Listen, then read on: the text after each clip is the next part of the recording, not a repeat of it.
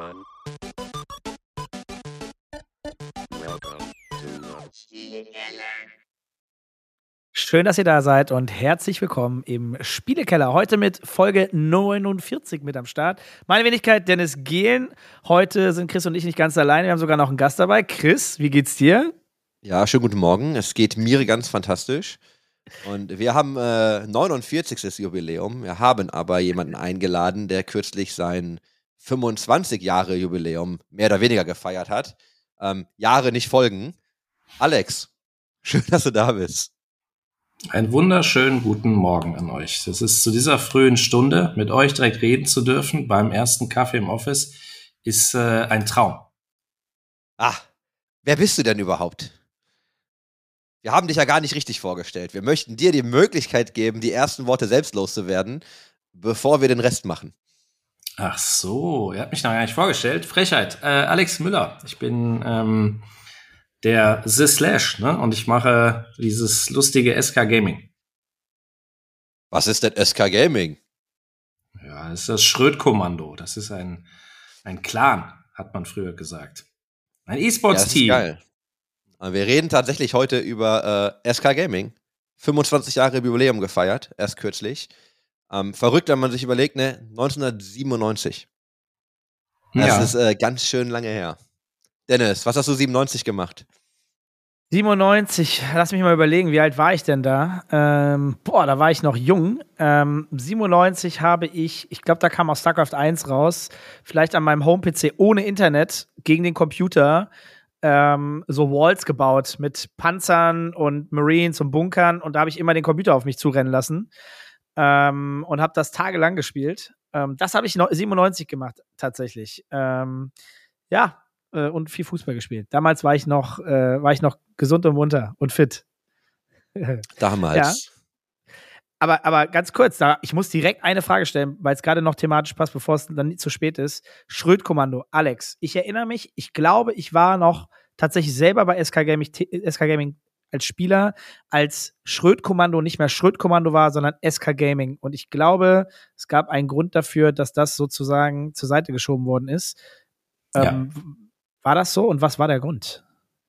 Ähm, ja, das war tatsächlich so. Ich glaube aber, es war ein fließender Übergang. Ähm, wir haben uns ja Anfang der 2000er wirklich erst hingesetzt und haben aus dieser Idee Schröd-Kommando, die da in äh, Oberhausen entstanden ist, ähm, haben daraus in Anführungsstrichen erst ein richtiges Business gemacht. Ne? Also klar, 25 Jahre, aber ich finde auch, das darf man nicht kleinreden, was da so in den ersten drei Jahren passiert ist, ähm, in diesem Dachzimmer in Oberhausen. Ähm, aber das, was man so lapidar Schröd-Kommando genannt hat, das war uns relativ schnell klar, dass man das mit dem Namen eher schwer vermarkten kann. Zumal wir damals ja schon irgendwo diese fixe Idee hatten, dass so große Brands wie, ja, Telekom war tatsächlich ein Brand, dass die mit uns zusammenarbeiten, dass die Sponsor werden von uns. Völlig abstrus damals, aber du musst vorbereitet sein und mit Schröd-Kommando gehst du da eher ja nicht so einfach ins Meeting rein, wenn du dich mit denen unterhalten willst. Ist die Brücke vielleicht ein bisschen zu lang für die. Ich habe eine ganz kurze Anekdote dazu. Ich ähm, war ja letzte Woche jetzt in LA, habe mich mit äh, Christian Linke getroffen. Wir haben uns ein bisschen unterhalten. Geil. Wir haben uns halt, wir haben uns ein bisschen unterhalten auch so über Deutschland und über Lifestyle in LA und ne, Deutschland. Und dann meinte er so, ja, ne, und er mag ja Deutschland irgendwie auch und er hat sich irgendwie auch ganz viele Städte angeguckt. Und dann, dann droppt er mir halt so Städte, die ihm gefallen. Und er sagt halt original Oberhausen. Und ich denke mir, das ist aber extrem spezifisch, ne? So eine sehr, sehr spezifische Stadt und tatsächlich, äh, ja, ja, noch so die ganze SK-Zeit und so. Also Ja. ihr habt tatsächlich, ne, so, also SK hat irgendwie auch Oberhausen wieder in seinen Kopf gerufen. Äh, total spannend eigentlich, ne? Und also Nachbarstadt, ähm, ich weiß gar nicht, ob äh, Oberhausen für, sonst für irgendwas Großes berühmt ist, aber äh, schon spannend. Kannst du einmal kurz äh, vielleicht aus, also warum überhaupt Schröd? Also warum, also Ach ihr so, habt den Namen irgendwann ähm, geändert, verstehe ich, aber warum habt ihr den denn ursprünglich erstmal gewählt? Äh, also das ist total einfach. Zu Chris aber, aber gleich auch noch zwei Sätze, ne? weil da gibt's auch noch eine lustige Anekdote, die hinten dran hängt. Anyway, ähm, Schröd, also der Teil, der kommt von der Schrotflinte, ja, Quake, damals gespielt und immer wenn Musa durch die Gegend geballert ist, äh, und Squad aufgenommen hat, dann war das nicht nur Schrot, was er verschossen hat, sondern dann war es sofort Schröt. Ne? Muss dir vorstellen, da sitzt der kleine Mann, der kleine Junge da an seinem Rechner das Headset fast größer als er, so war das ja damals.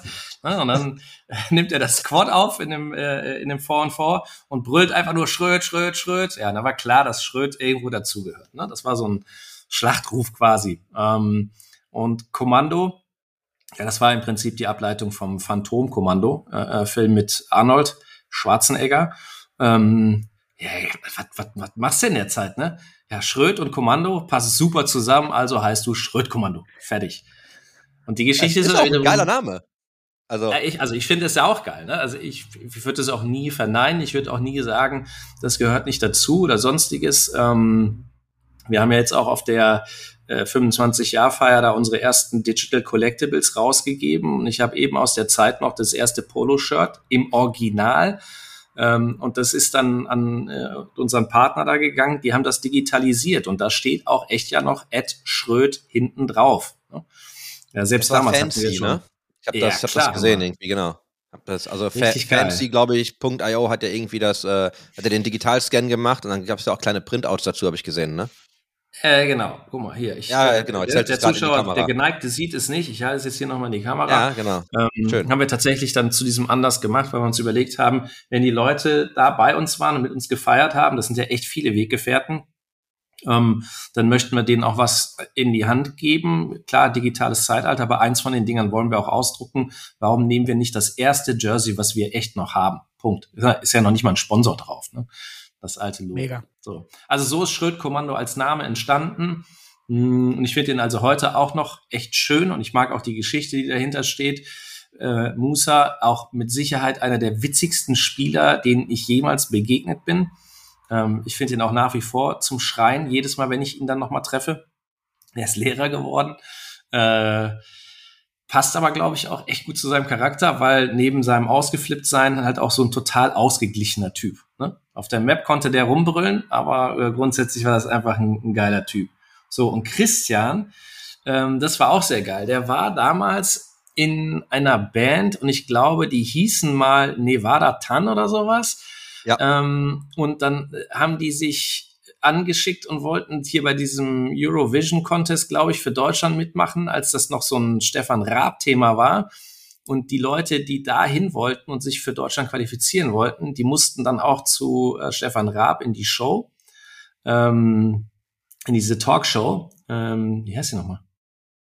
TV Die Total. gibt's ja meinst heute auch noch, ne? Ja, TV Ja, total. Ja, ja, gibt's. TV Total, genau, äh, genau.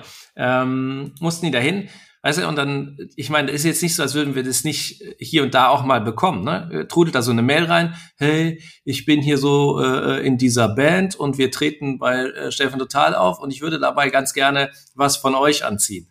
Ja, und das ist normalerweise der Moment, wo du auf deiner Tastatur kurz auf die Delete-Taste äh, schaust und sie einmal kurz durchziehst. Ja? Äh, ja, kannst ja nicht. Du kannst ja nicht jedem da irgendwie gerecht werden. Aber irgendwie fand ich das cool. Äh, und dann haben wir das tatsächlich für äh, Christian gemacht. Dann hat er so ein Unikat von uns bekommen und hat tatsächlich, die sind da aufgetreten und Christian ist wunderbar, TV total und hat das Ding an. Und da haben wir wirklich diesen alten Schriftzug Schröd gehabt. Mit so einem, das O ist so ein eingedrehter Totenkopf. Äh, und damit äh, tritt der Kollege da auf. Das haben wir dann weiter durchgezogen. Wir haben mal, der war dann auch mal bei uns, und dann haben wir ein bisschen Warcraft miteinander gespielt und gegeneinander gespielt. Und wir haben sogar mal mit denen zusammen deren Tour durch Deutschland begleitet, mit so einer Guitar Hero Aktivierung bei denen auf den äh, Tourstops. Und klar, dann bricht der äh, Sänger von denen hier in Köln beim Tourstop komplett zusammen, ja, muss ins Krankenhaus und wir uns natürlich um alles gekümmert, weil wir hier unsere Buddies haben, die äh, alle angehende Ärzte waren. Ähm, wir sind mit dem ins Krankenhaus gefahren. Innerhalb von zwei Minuten hatte der da seine, äh, äh, seinen IV-Zugang und äh, wurde wieder mit äh, äh, Zeug betankt, sodass der am Abend auch wieder spielen konnte. Ne? Also haben schon wilde Zeit mit denen erlebt. Wenn ihr jetzt überlegt, jetzt sitzt er da drüben und macht da äh, Arcane und sonstiges. Und das war eigentlich so ein Junge, so wie du und ich, und ne, haben gemeinsam gegamed damals, haben genau die gleichen Ideen davon. Und der sitzt bei Riot fett im Sattel und äh, staubt da die Preise ab, wenn es um, um, um Musik geht in dem Game und wenn es um, um die, Serie geht. Du denkst einfach nur so, ey, es ist schon irre, wie klein diese Welt ist, ne? Und jetzt kommst du mit der Geschichte an äh, äh, und da schließt sich schon wieder so ein Kreis, ne? Ich wollte das nämlich auch gerade sagen. Eigentlich, eigentlich ist mein Takeaway jetzt, wie scheiße klein die Welt ist. Also mir war Total. das, das kan die Geschichte kannte ich nicht. Das ist geil. Eigentlich, Ja. eigentlich müsste man noch mal gucken, ob man irgendwo ein Foto davon findet. Ja. Ähm, ist mir nicht, war mir nicht bewusst. Ähm, Finde ich total spannend. Also an der Ja. Stelle nochmal Folge 33, 34. Wir haben zwei Folgen aufgenommen mit ihm. Und genau das, was du gesagt hast. Ne? Einfach unheimlich sympathisch. Mega. Ähm, und ich hatte, hatte jetzt auch wirklich Zeit genommen. Ne? Ich sag, du, ich bin da, wollen wir uns mal kurz treffen. Und ich habe dann irgendwie auch echt so, ich habe das gerade Dennis erzählt. Ich war dann so, boah, ich will ihm jetzt auch nicht zu viel Zeit klauen und habe mich dann auch relativ Ja. schnell wieder aus dem Staub gemacht. Dachte mir hinterher so, ich wollte ihn aber auch irgendwie gar nicht abwürgen. Also ich habe hinterher gedacht, so, ey, nicht, nicht, dass ich jetzt irgendwie, ne, dass es jetzt doof ankam, weil ich mich aus dem Staub gemacht habe, aber ja, äh, unheimlich, unheimlich cool. Ähm, aber das ist auch eine schöne Anekdote. Ähm, Finde ich, ich, äh, spannend. Ich, also, äh, wir, wir haben uns heute fest vorgenommen, Alex, nicht zu viel. Also, das ist eine sehr geile Ja. tatsächlich. Da, deswegen, ich lasse sie durchgehen. Wir, wollten, wir wollten heute gut durchkommen, äh, weil wir Okay. so viele Fragen haben und es so ein spannendes Thema ist. Ähm, wir wollen sehr, sehr gerne mal durch die Jahre gehen und auch verstehen, wie hat das alles angefangen, mit wem hat das alles angefangen. In dem Fall, vielleicht, wenn wir auf SK gucken und auch auf die ESL, ich glaube, da gibt es ja auch die eine oder andere Überschneidung. Ähm, Wenn wir jetzt an die Reichert-Brüder denken und an dich, zumindest ist es jetzt in meinem Kopf so, kannst du mal vielleicht ein bisschen aufklustern, wann hat es angefangen, mit wem hat es angefangen, wie waren denn so die ersten Jahre und, und was hat das denn möglicherweise auch mit der ESL zu tun, weil das ja so Überschneidungen auch gab, aus meinem Verständnis zumindest. Ja, jetzt hast du mich natürlich ein bisschen unter Druck gesetzt. Ich ratter da jetzt mal ganz schnell durch. Ne, Wenn es äh, ähm, nicht zu verstehen ist, müsst ihr das müsst ihr kurz Stopp sagen. Nee, nee, nee, Also. lass dir dafür Zeit. Lass dir dafür Zeit. Ende der 90er Jahre ähm, formiert sich so ein bisschen dieses Team, was dann äh, später die ESL wird, ist aber noch lose äh, und wir gründen gemeinsam die Gamers Network GmbH.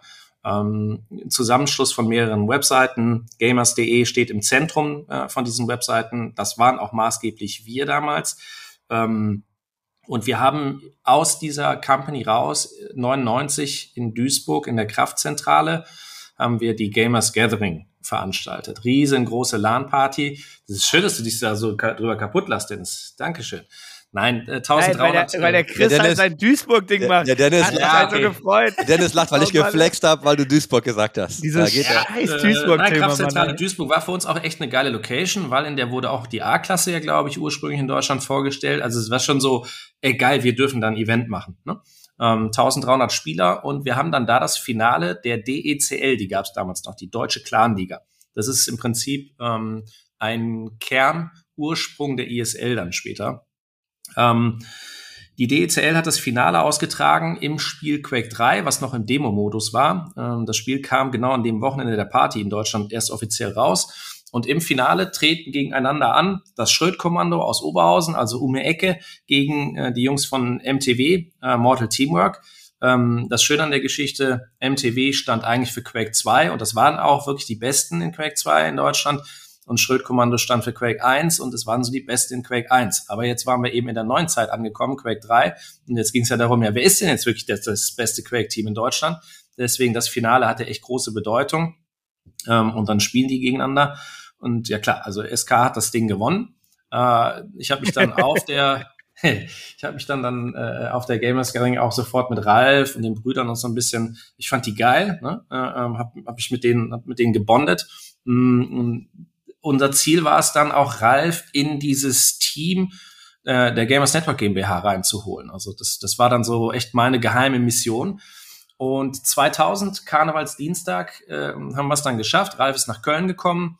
Ähm, wir haben, wie es der Kölner äh, Karneval dann auch von einem so fordert, das ein oder andere Kaltgetränk zu uns genommen, auf dem nicht Fanta stand, ähm, und haben dabei dann auch irgendwo rausgearbeitet, dass Ralf tatsächlich zu mir kommt zum Gamers Network und da ein Praktikum macht. Er hatte nämlich sein BWL-Studium da hinter sich, hatte es abgeschlossen und wollte, das war ganz klar für ihn, der wollte Quality Assurance bei BMW in Oberhausen machen. Das war sein Karriereanfang. Und dieses ganze Thema mit Gaming und E-Sport, boah, ne, laber mir jetzt nicht so viel an die Backe, Alex. Ich finde das cool. Ja, okay, komm, ich mache bei dir ein Praktikum. Daraus ist natürlich eine unfassbare Liebe geworden. Ähm, Im Gegenzug hat er mich verhaftet bei ähm, Schrödkommando, richtig mitzumachen. Ne? Und dann haben wir äh, von dem ersten Moment, wo er dann reingelaufen ist beim Gamers Network, ähm, bis Ende 2005 super, super, super eng zusammengearbeitet und haben beides gemacht, ISL und Schrödkommando. Und Ende 2005 bin ich dann ja bei der ISL äh, aus dem Operativen ausgestiegen und habe gesagt, ich mache ab 2006 nur noch Schrödkommando. Äh, und Ralf hat gesagt, er fokussiert sich nur noch auf die ISL und überlässt das Thema Schrödkommando oder SK komplett mir. Und dann gibt es im Prinzip diese ja, Anfangszeit bis 2005, in denen das noch wirklich operativ auch gemeinsam gelaufen ist. Wie weit haben denn, ganz kurz da noch einen Schlenker raus, ähm, du hast jetzt von Ralf gesprochen, wie sieht's denn mit den beiden Brüdern aus? Da weiß ich tatsächlich gar nicht, wie groß das Involvement zu der Zeit dann vielleicht auch operativ war. Gab's da? Also wenn ich jetzt an Benny zum Beispiel denke, oder also wie, wie war es mit den Jungs? Benny hat nur gespielt, ähm, das hat aber auch gereicht, der war einfach gut genug, der war einfach nur der beste Spieler und auch vielleicht der charismatischste und der mit Abstand der sympathischste. Das ist ja so ein Benny-Ding, ne? Der ist ja einfach nur ein, ein geiler Typ. Punkt. Ne? Ja, ähm, ja. Ich weiß gar nicht, ob, ob es einen Menschen gibt, der Benny böse sein kann. Ich, ich kann mir das ehrlich gesagt nicht vorstellen. ja, gut, ja, kann Vielleicht ich auch nicht Gegner, vorstellen. aber nee, also der ist echt, das ist schon krass bei ihm. Äh, und Tim war eigentlich sehr wenig bis passiv involviert. Klar, ganz am Anfang hat er auch irgendwo gespielt ein bisschen, aber der stand nirgendwo im, im Vordergrund und hat auch auf der Business-Seite ja eher nicht so viel gemacht. So möchte ich es mal sagen. Okay.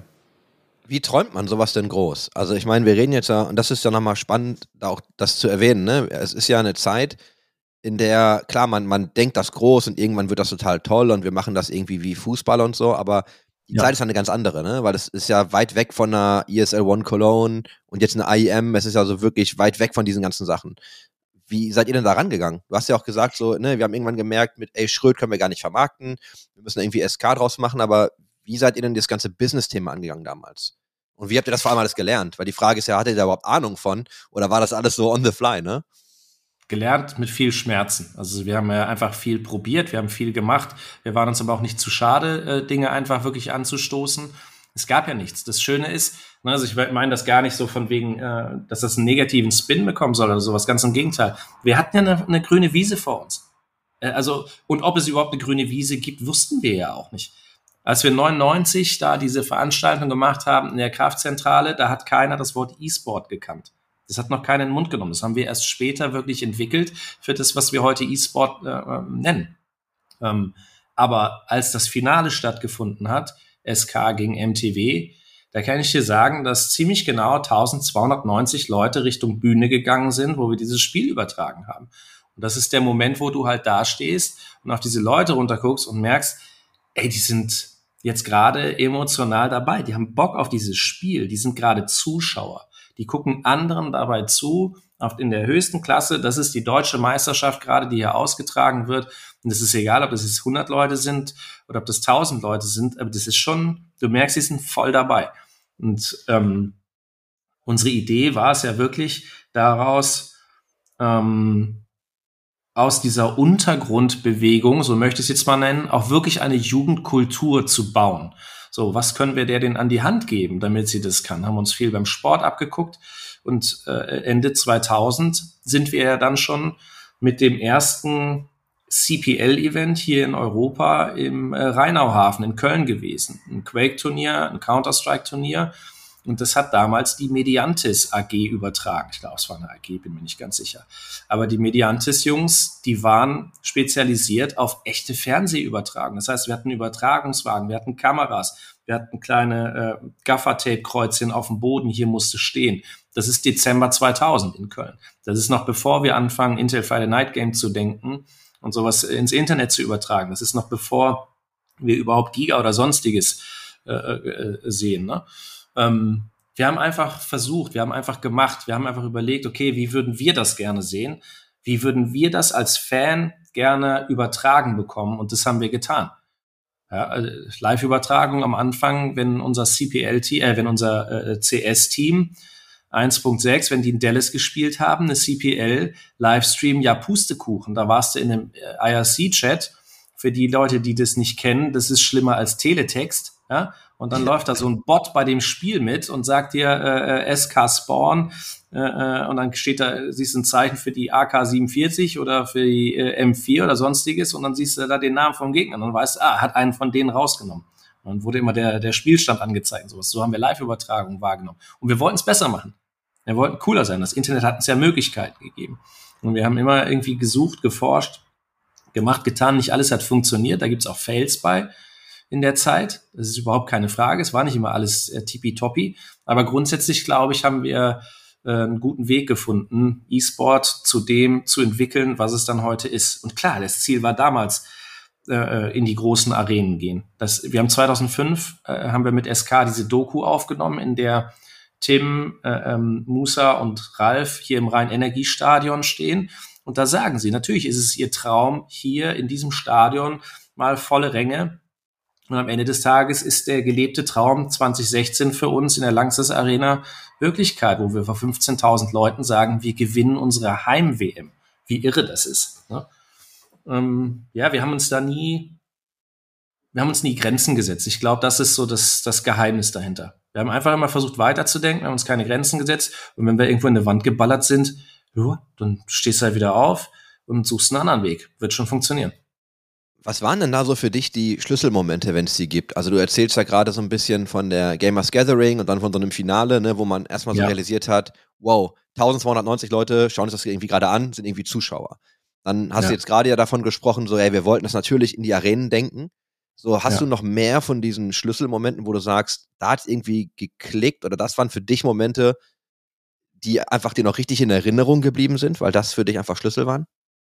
Ja, gibt's viele. Ne? Also ähm, klar, Gamers Gathering, aber auch ein Jahr später eben die CPL, die Art und Weise, wie wir da übertragen haben, ähm, widrigste Umstände. Wir haben äh, draußen vor dem Event im Dezember haben wir Diesel-Aggregate äh, ähm, gehabt, damit wir in der Halle genug Strom haben, damit das redundant ist, damit das Event durchlaufen kann. Hey, wir sind ein professioneller Turnierveranstalter im Hardcore-Gaming, Schrägstrich E-Sport. Da musste ja, ne? Das ist ein Schlüsselmoment, weil du gemerkt hast, alle sind gewillt, alles zu tun, um das zu machen.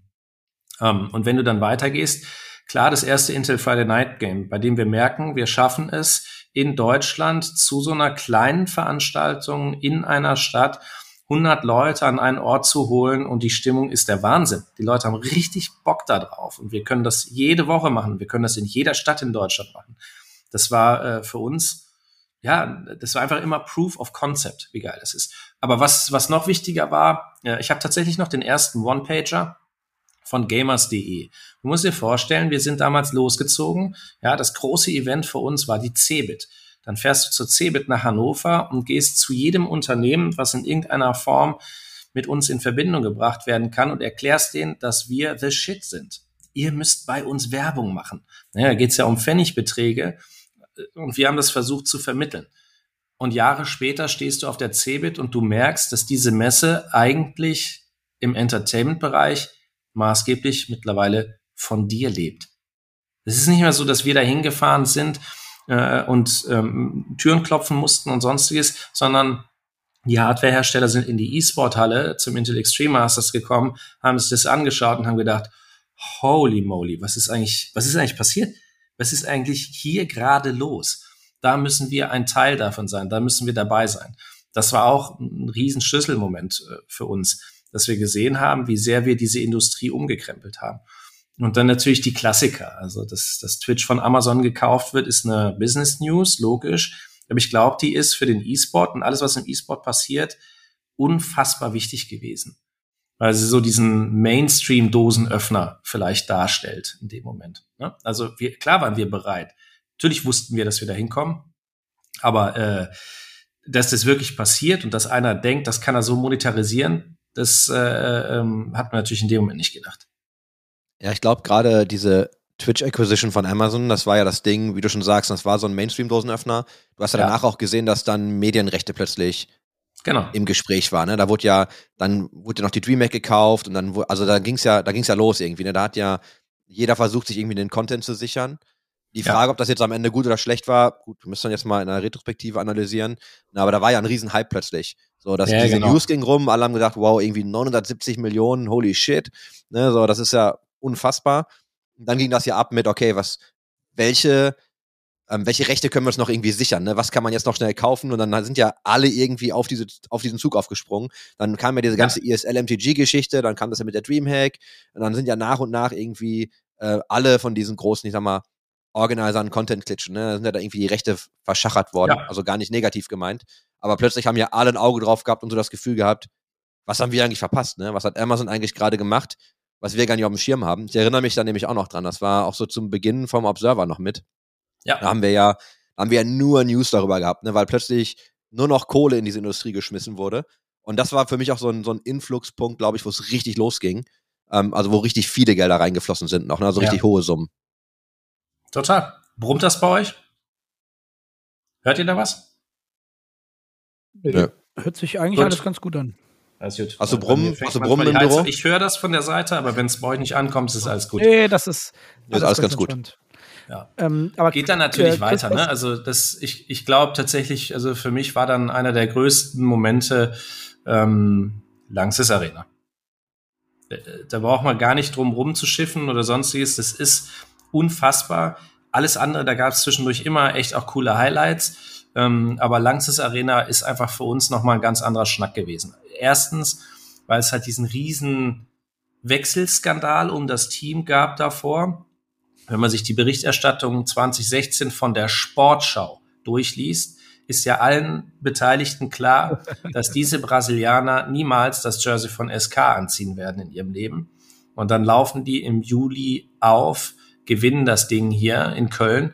Äh, und es ist einfach surreal, ne? dass wir diesen Titel geholt haben, in der Art und Weise, wie wir den Titel geholt haben, um dann eben diese es sind zwar 24 Monate Vertrag, aber ich sag mal 18 wirklich erfolgreiche und schöne Monate hatten wir zusammen.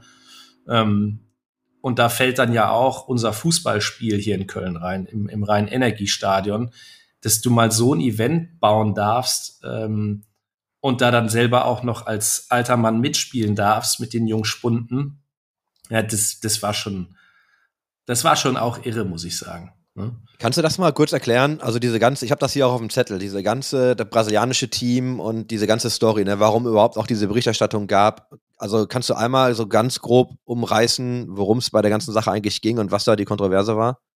Ja, also wir fliegen einfach mal rein. Das ist ja natürlich aus unserer Sicht. Es gab damals aber auch ein großes politisches Spiel, was so neben reingeht.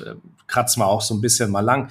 Aber was ist bei uns passiert? Wir haben uns im Dezember 2015 bei dem Team mal vorgestellt, haben uns erkundigt. Wir wussten, dass sie auslaufende Verträge haben. Mitte des Jahres 2016, die waren bei Luminosity unter Vertrag. Aufgefallen waren sie uns ähm, bei der ESL One in Köln 2015. Da sind sie schon relativ weit gekommen. Für uns war aber klar, dass nur drei Spieler von den fünfen wirklich ja, Weltklasse-Niveau sind. Zwei sind es noch nicht, die sind eher so die Bremse.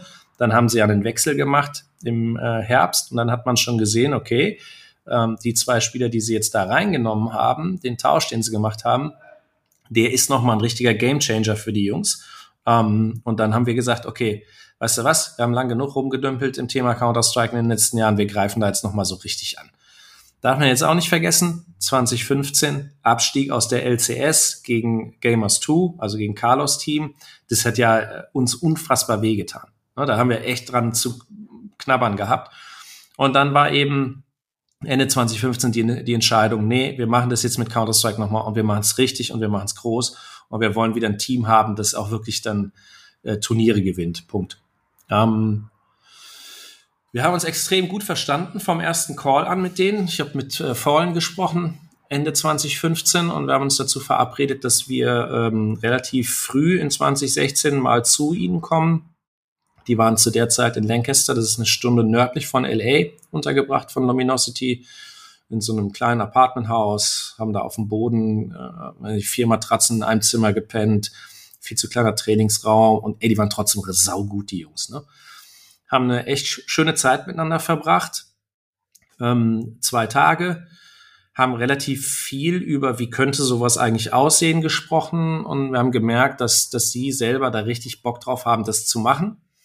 Ähm, wir sind mit einem guten Gefühl gefahren, konnten es aber irgendwie auch noch nicht so richtig glauben. Und dann in den nächsten Wochen haben wir aber gemerkt, kommt Zug rein, Verträge, Verträge ausverhandeln, Verträge final haben. ich glaube, ich war in den Osterferien in dem Jahr auch dann äh, mit der Familie in London. Und in London haben wir die Ver Verträge dann auch tatsächlich online alle gezeichnet. Ähm, und kurze Zeit später erzählen die uns, naja, wir haben da vielleicht nicht so ganz so äh, sauber und mit offenen Karten, weil wir haben da eigentlich so einen Vorvertrag mit, mit Luminosity unterschrieben. Schon vor eurem. Äh, ja, natürlich ist gut, weil jetzt habt ihr zwei Legal Documents vor euch liegen. Jetzt müssen wir da so ein bisschen, müssen wir gucken, was wir machen wollen. Ähm, dann haben sie gesagt, nee, also sie wollen zu uns. Und dann haben wir gesagt, gut, dann ähm, schauen wir mal, wie wir das irgendwie hinkriegen. Ähm, Steve Maeda hat natürlich dann auch gemerkt, also jetzt muss man verabschieden, die haben in der Zeit das äh, Major gespielt in den USA, haben das gewonnen, sind da Weltmeister geworden unter dem Banner von Luminosity. Ähm, und wir waren die ganze Zeit im Austausch während des Turniers von Spiel zu Spiel, als wären das schon unsere Spieler. Ne? Also das war skurril, wie emotional wir schon miteinander gefeiert haben durch dieses Turnier durch. Und wir sahen halt auf dem Stream, wie äh, der Besitzer von Luminosity dann quasi bei der Siegerehrung beim Team irgendwo mit dabei steht. Und wir wussten aber, was sie über ihn sagen, was sie über das Team sagen. Und das, also das war schon schräg. Das muss ich zugeben. Ähm, aber irgendwie haben wir auch gedacht, so, ja, so richtig, richtig gut und sauber fühlt sich das alles nicht an. Und dann nahm das danach so ein bisschen seinen Lauf. Also es gab halt auch ein Angebot von einem anderen großen amerikanischen Team und Luminosity hat dann auch nochmal gesagt, wie wichtig ihnen das wäre. Ja, und ähm, die Jungs sind halt so ein bisschen wankelmütig links und rechts. Dann kippte die Stimmung irgendwann äh, gegen SK und dann sagten sie, ja, nee, also würden jetzt irgendwie dann doch gerne bei Luminosity bleiben. Und das war aber ein Punkt, Anekdoten lassen wir draußen, deswegen erzähle ich jetzt nicht, wo das alles war. Könnt ihr dann irgendwann mal in meinen Memoiren nachlesen. Ähm, aber es war, ist wirklich ein sehr witziger Punkt, an dem es passiert ist. Da waren wir aber im Prinzip schon im internen Verhältnis auch live gegangen. Verträge waren gezeichnet. Wir haben schon mit Partnern gesprochen. Wir haben schon Aktivierung geplant und sonstiges. Und dann habe ich auch ganz klar dem Manager, dem Ricardo, gesagt, pass auf, Ricardo, das geht so nicht. Also, ne, so dieses, ja, wir sind jetzt mal raus. Also entweder es gibt hier äh, Schmerzensgeld in die eine oder Schmerzensgeld in die andere Richtung. Punkt. Aber so wie du dir das jetzt gerade vorstellst, wird es nicht funktionieren. Ähm, habt ihr, hab euch lieb, ne? Also das ändert jetzt auch nichts daran.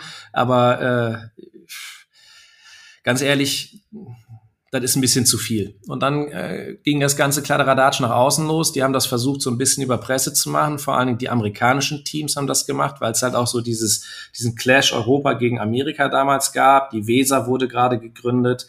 In Amerika gab es eine Gegenbewegung dazu. Das war ja unfassbar wichtig, dass die Brasilianer jetzt in diese amerikanische Bewegung reinkommen und ja nicht in dem Weser-Konstrukt drin sind.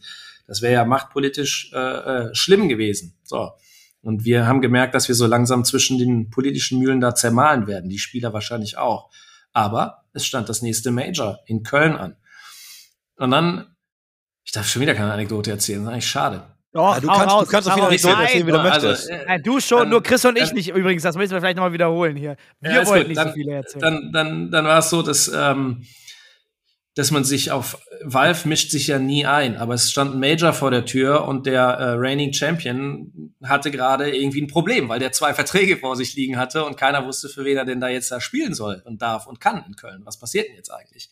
Ähm, und dann hat Valve gesagt, okay, sie mischen sich jetzt mal ein.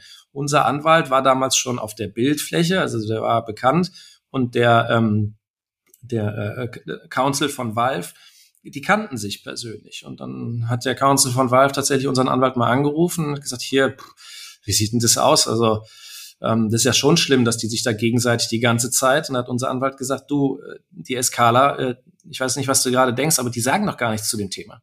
Weil wir wirklich, wir haben nichts dazu gesagt. Ne? Wir haben gesagt, gut, das muss ja irgendwo, muss das mal entschieden werden. Wir haben so Richtung ISL geschaut, wir haben Richtung Valve geschaut. Wir haben versucht zu sagen, hey, wie kann jetzt ein Kompromiss hier aussehen und wie kann eine Lösung aussehen? Aber keiner kam so richtig aus dem Puschen. Und dann hat Valve sich das angeguckt und hat gesehen, naja, also eigentlich ist das tatsächlich so, dass die andere Seite die ganze Zeit hier schreit und brüllt und einen auf PR macht und ein SK verhält sich eigentlich ziemlich ruhig und professionell und sehr besonnen und sagt gar nichts dazu, gießt kein Öl ins Feuer. Und dann kam ganz klar die Ansage äh, von Valve an, äh, an den Steve von Luminosity, an uns und an die Spieler. Ihr drei müsst jetzt in einen Raum. Ihr müsst eine Lösung miteinander finden. ihr müsst aus dem Raum rauskommen und alle drei müssen das Gleiche sagen. Punkt. Damit war für uns klar, das ist jetzt eine Frage von, wer bekommt von wem Geld. Entweder wir bekommen Geld von Luminosity dafür, dass wir von unseren Verträgen mit den Spielern zurücktreten, oder Luminosity bekommt von uns Geld dafür, dass sie von ihren Vorverträgen zurücktreten. Ne? Weil dieses, ich fechte deinen Vorvertrag an und sonstiges, komm, schieb das mal alles zur Seite. Das ist dann ja wirklich äh, legal Geplänkel. Ähm, das hat Wochen gedauert, vielleicht einen Monat, ich weiß es nicht genau. Nachts Calls, unangenehme Calls, produktive Calls, unfassbar zehrend der ganze Prozess. Und am Ende stand irgendwann, gut, ist, äh, irgendwann war klar, die Summe wird von SK kommen, weil Luminosity hatte die Kohle nicht. Wir hatten die Kohle.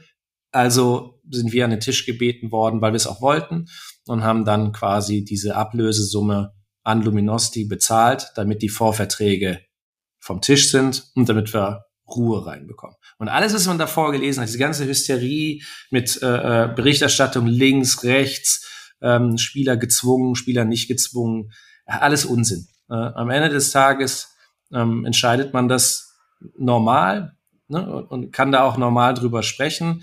Steve und ich haben noch nie ein Bier miteinander getrunken, aber ich glaube, wir hätten das irgendwann später auch auf einem Event mal gemacht, wenn man sich halt nicht feindlich äh, gegenüberstehen muss, sondern wenn man sagen kann, wir haben, wir haben eine gute Lösung für beide Seiten gefunden.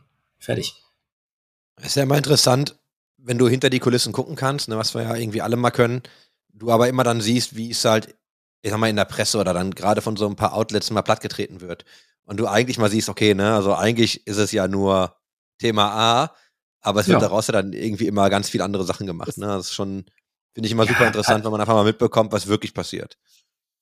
Ja, ich glaube, das ganz, ist auch wichtig. Ne? Unsere Industrie lebt ja auch so ein bisschen davon, dass die Leute sich ähm, gerne mal auch Gedanken machen können und die ungefiltert auf Social Media raushauen. Ähm, das ist ein Teil der, des Entertainment-Produktes, was wir haben. Das akzeptiere ich auch so. Bei dem einen oder anderen wünsche ich mir allerdings ein bisschen weniger geistigen Dünnpfiff. Das sage ich auch ganz offen und ehrlich, weil wenn die, du musst ja nur ein bisschen logisch nachdenken, dann wird dir relativ schnell klar, dass gewisse Dinge so nicht stimmen können. Hm? Ähm, kommt meistens ja hinterher dann auch raus. Dann ist aber auch irgendwie immer ein bisschen doof, wenn du dich dann hinstellst und sagst, dies, da habe ich doch gesagt. Das will ja auch keiner hören, auch Unsinn. Ne? Ähm, aber ja, äh, langfristig, ob das jetzt auf ISL-Seite war, ähm, da gab es ja auch genug Gegenspieler, die der ISL das Leben schwer gemacht haben. Ich weiß gar nicht mehr, wie der letzte aus den USA hieß. Ähm, die hatten diesen italienisch klingenden CEO. Äh, äh, reden wir jetzt von MLG oder? Ja, genau, MLG. Doch, MLG. Ja, diesen, äh, ja, ja, ich, ach, jetzt komme ich auch nicht mehr auf den Namen. Ja, ja, die ja, wurden sehr bekannt. groß gemacht und ne, denen wurde nachgesagt und sonstiges. Und es gab so viele, die davor kamen, es gab so viele, die danach kamen. Und am Ende des Tages ist es so, die ESL ist einfach rocksteady da drin geblieben, die hat ihr Ding gemacht und es ist die größte Liga gewesen von Anfang an bis zum Ende. Die sind einfach steady, die sind einfach gut. Das heißt nicht, dass es nicht andere geben soll, die gut sind. Nur immer so dieses, auch bei Teams, das ist ja genau das Gleiche, dass man sich gegenseitig immer die Existenz direkt absprechen will ist ja auch äh, einfach völlig überzogen und völlig drüber. Du, du musst mich, also zumindest die Frage musst du mir erlauben, du musst ja nicht antworten, aber was mich mal interessieren würde, 2016 bewegen wir uns, als die ganze Thematik in CSGO aufkam. Es war wirklich ein Riesenthema. In welchem Rahmen hat sich das denn dann bewegt, der, der, ich sag mal, Buyout, wenn man das jetzt so nennen darf, am Ende des Tages? Also ich brauche jetzt auch nicht unbedingt ganz genaue Zahlen. Okay. Ja, also, ne, man mal versteht, wo man auch schon vor sechs, sieben Jahren äh, auch stand, ne? weil da war CS ja auch schon sehr, sehr groß. Und MLG ja. übrigens, einfach nur um den Kreis zu schließen, äh, sorry, wenn ich jetzt ein Wort fahre, das war nämlich äh, der, die Giovanni und der Sepso. Um, ja, Giovanni, Giovanni was. Ja, der ja, ja, ja, Und die haben ja jetzt äh, eSports Engine, ne? Also das, das ist ja im Rahmen dieser Twitch Acquisition, über die wir gerade gesprochen haben, hat ja auch ähm, Activision Blizzard diese ganzen MLG Assets gekauft und das ganze vereinnahmt. Da gibt es eine, da gibt's eine spannende Geschichte zu. Das war übrigens der, ich glaube, meistgeklickte Artikel auf dem eSports Observer ever. Das kam nämlich raus, glaube ich, am 1.1., das hat der, hat der Kollege noch ähm, an Silvester, glaube ich, geschrieben, weil das rauskam. Und das ist halt durch die Decke bei uns gegangen. Das, wir haben auch, glaube ich, nie wieder so eine Story gehabt. Ich glaube, das war wirklich die meistgeklickte ja. ever.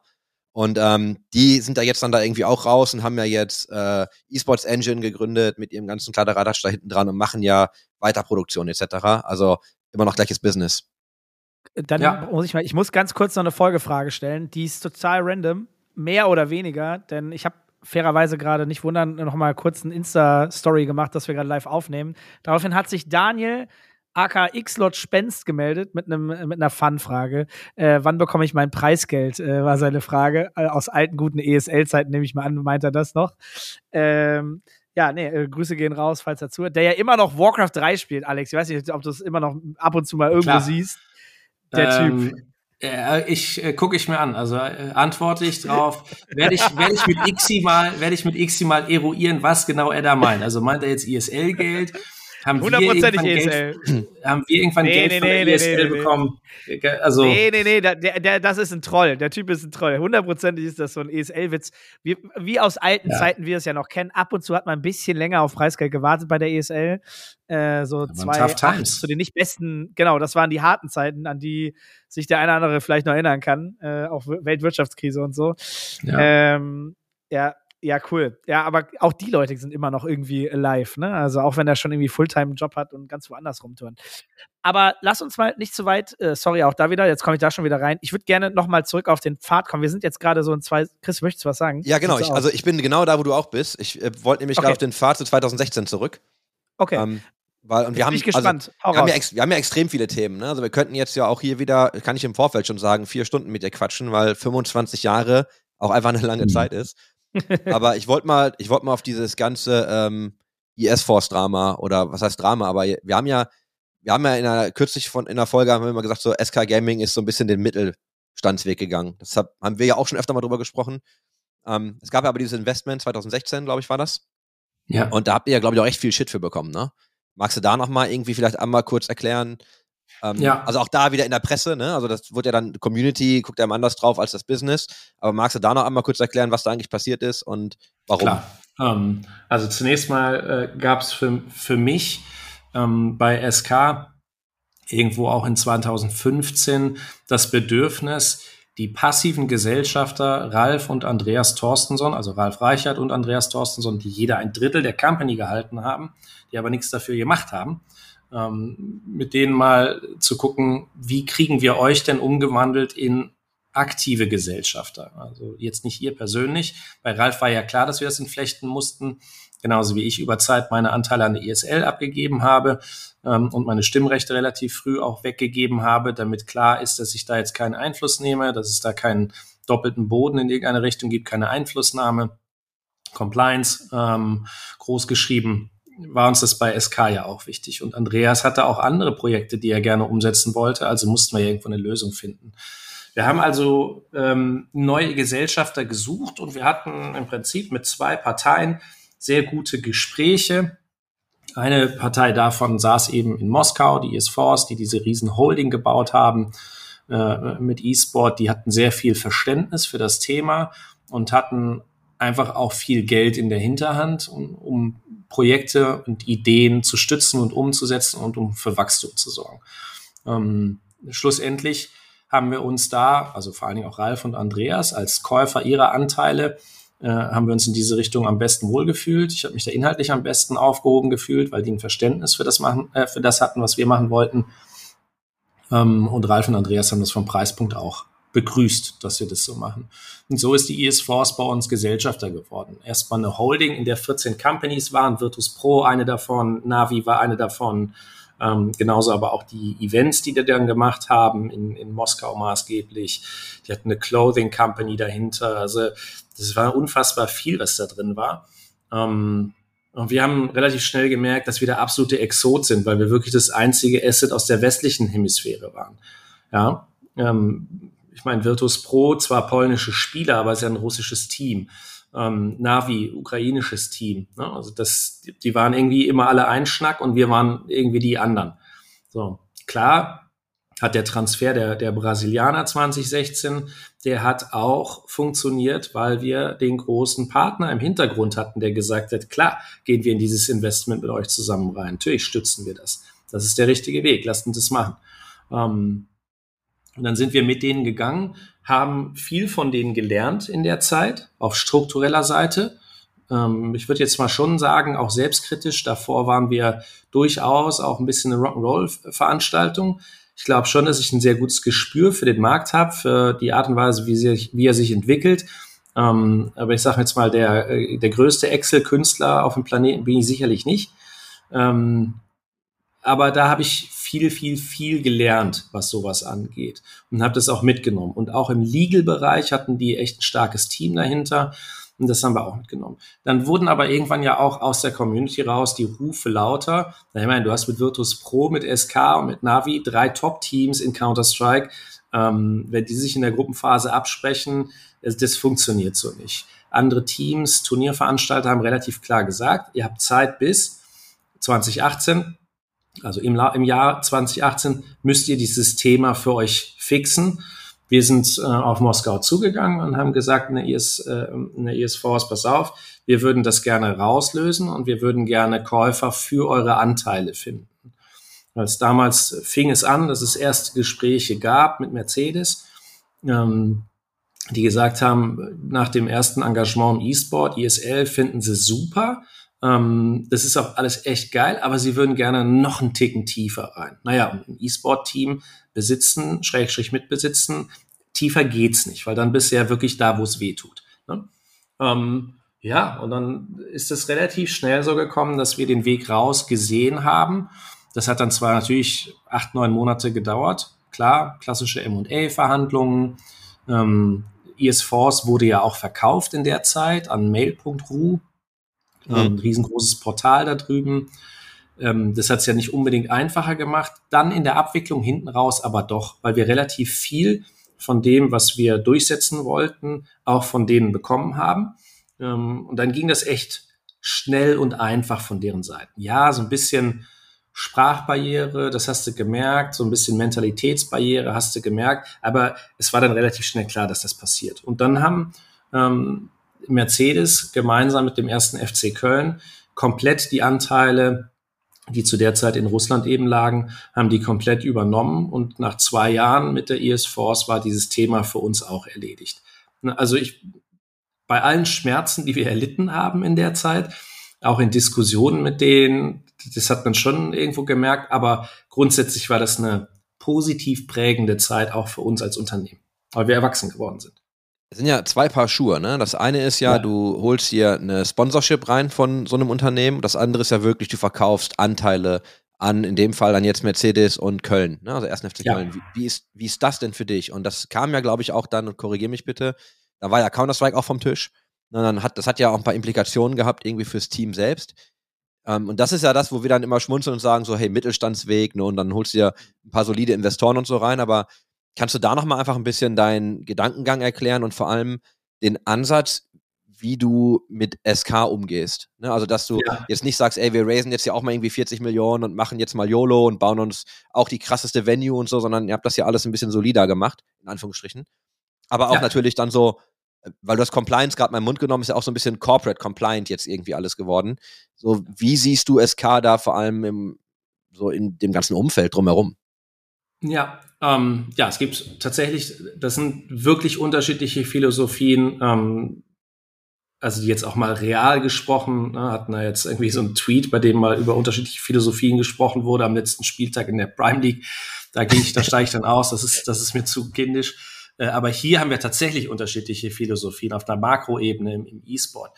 Wir haben uns ähm, in der Zeit, als wir auch mit ähm, als bei uns Gesellschafter war, haben wir uns sehr massiv damit beschäftigt, wie kann es denn für uns im E-Sport weitergehen? Welche Tendenzen sehen wir und welche Tendenzen sehen wir nicht?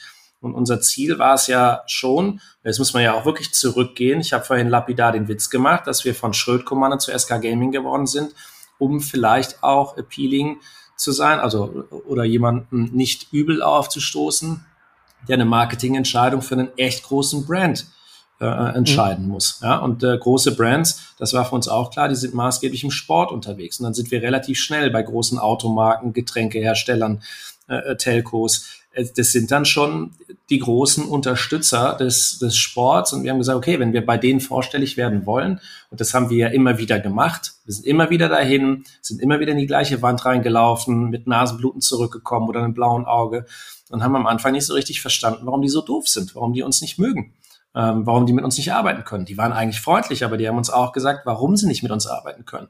Und irgendwann ähm, haben wir daraus gesagt, der muss ja, du musst dich anders entwickeln. Wir können uns nicht dahinstellen und sagen, ja, aber wir sind der E-Sport und ihr seid einfach nur zu doof, das zu kapieren. Gebt uns die Kohle. Das ist vielleicht nicht das beste Argument, um im, im, im Markt aufzutreten. Also haben wir äh, für uns intern gesagt, wir wollen corporate ready sein. Wir wollen, dass ein Mercedes, wir wollen, dass ein, ein Telekom, wir wollen, dass eine Rewe, wir wollen, dass diese Brands mit uns umgehen können. Wir wollen denen etwas bieten, was E-Sport ist, wirklich zu 100 Prozent. Ja, und wenn wir dafür ähm, Rückschritte machen müssen, die wir als Rückschritte empfinden, dann müssen das nicht unbedingt Rückschritte sein, weil sie uns wahrscheinlich helfen, auf einen Wachstumspfad zu kommen, auf den wir sonst nicht gekommen wären. So. Mh. Und das war ein Teil des Kompromisses, den wir bereit waren einzugehen. Ja, ähm, es ist, glaube ich, schon die Frage, ob wir, ob SK und Shooter, ob das zusammengehört oder zusammenpasst. Ich glaube, die stellt sich nicht. Wir kommen aus Quake. Wir haben 2002 das erste Mal eine Weltmeisterschaft in Counter-Strike geholt. Wir haben 2018 den letzten Weltpokal oder 2017 den letzten Weltpokal in Counter-Strike geholt. Und in der Spanne alles gewonnen, was du dir so vorstellen kannst. In Unreal, in Quake, in Counter-Strike. Ist völlig egal. Ja, wir passen zu Shootern. Aber wir verstehen auch, dass unser Kernmarkt Deutschland ist. Wir verstehen auch, dass Gaming erwachsener wird. Und wir verstehen, dass es in der Gesellschaft zu Hause am Abendbrottisch und am Frühstück und äh, ähm, nach der Schule Diskussionen darüber gibt. Gaming, ja, wie viel und was und du bist in dieser Gemengelage drin. Und in dieser Gemengelage musst du auch irgendwo eine Position finden. Und wir haben relativ früh gesagt, weil wir so alt sind und weil wir so viel erlebt haben, müssen wir wahrscheinlich in eine verantwortungsbewusstere Position kommen.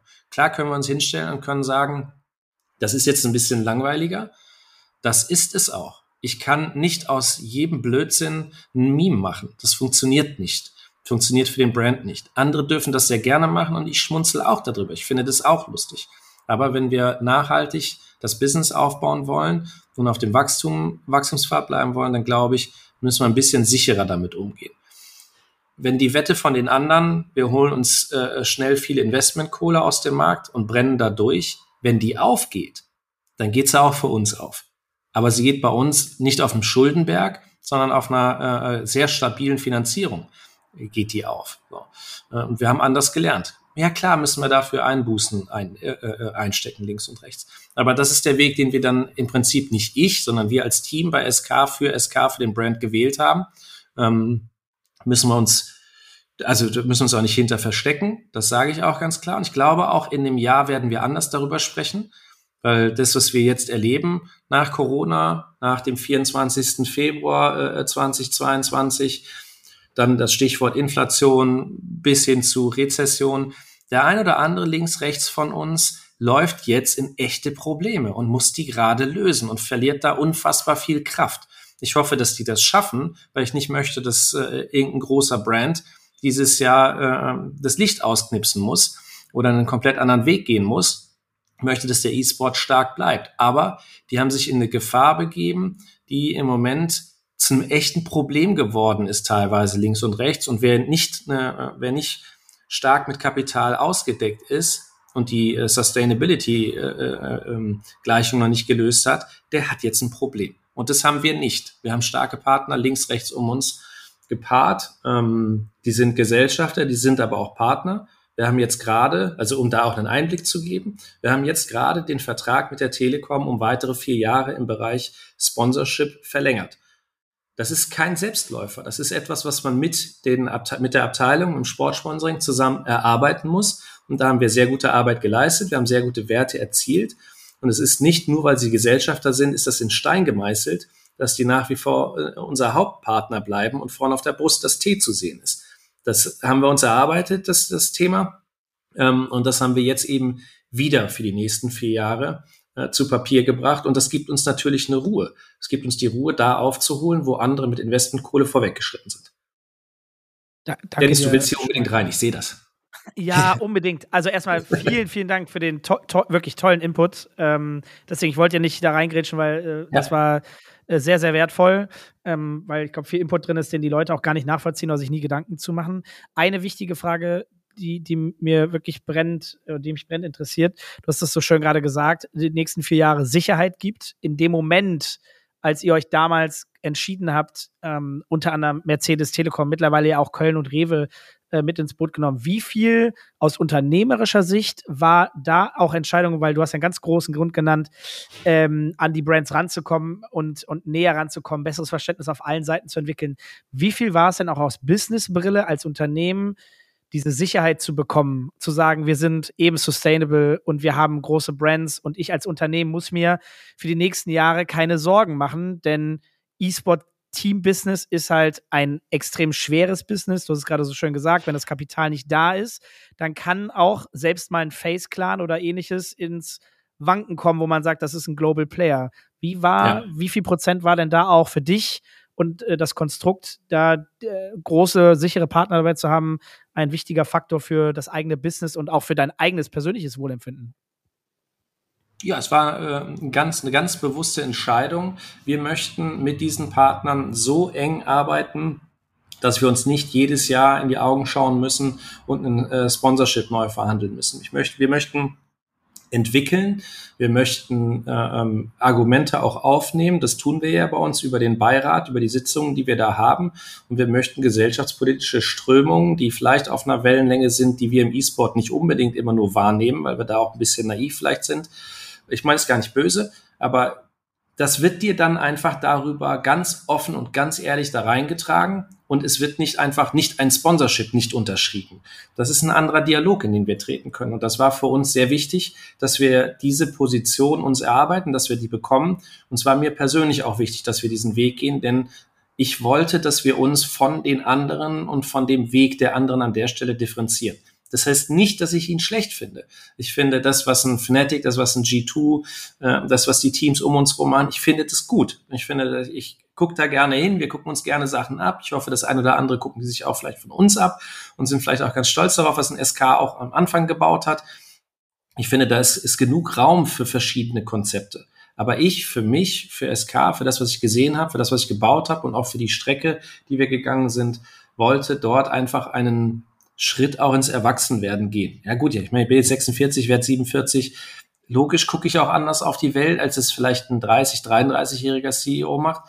Geschenkt. Also ich habe sicherlich auch ein anderes Sicherheitsbedürfnis an der Stelle.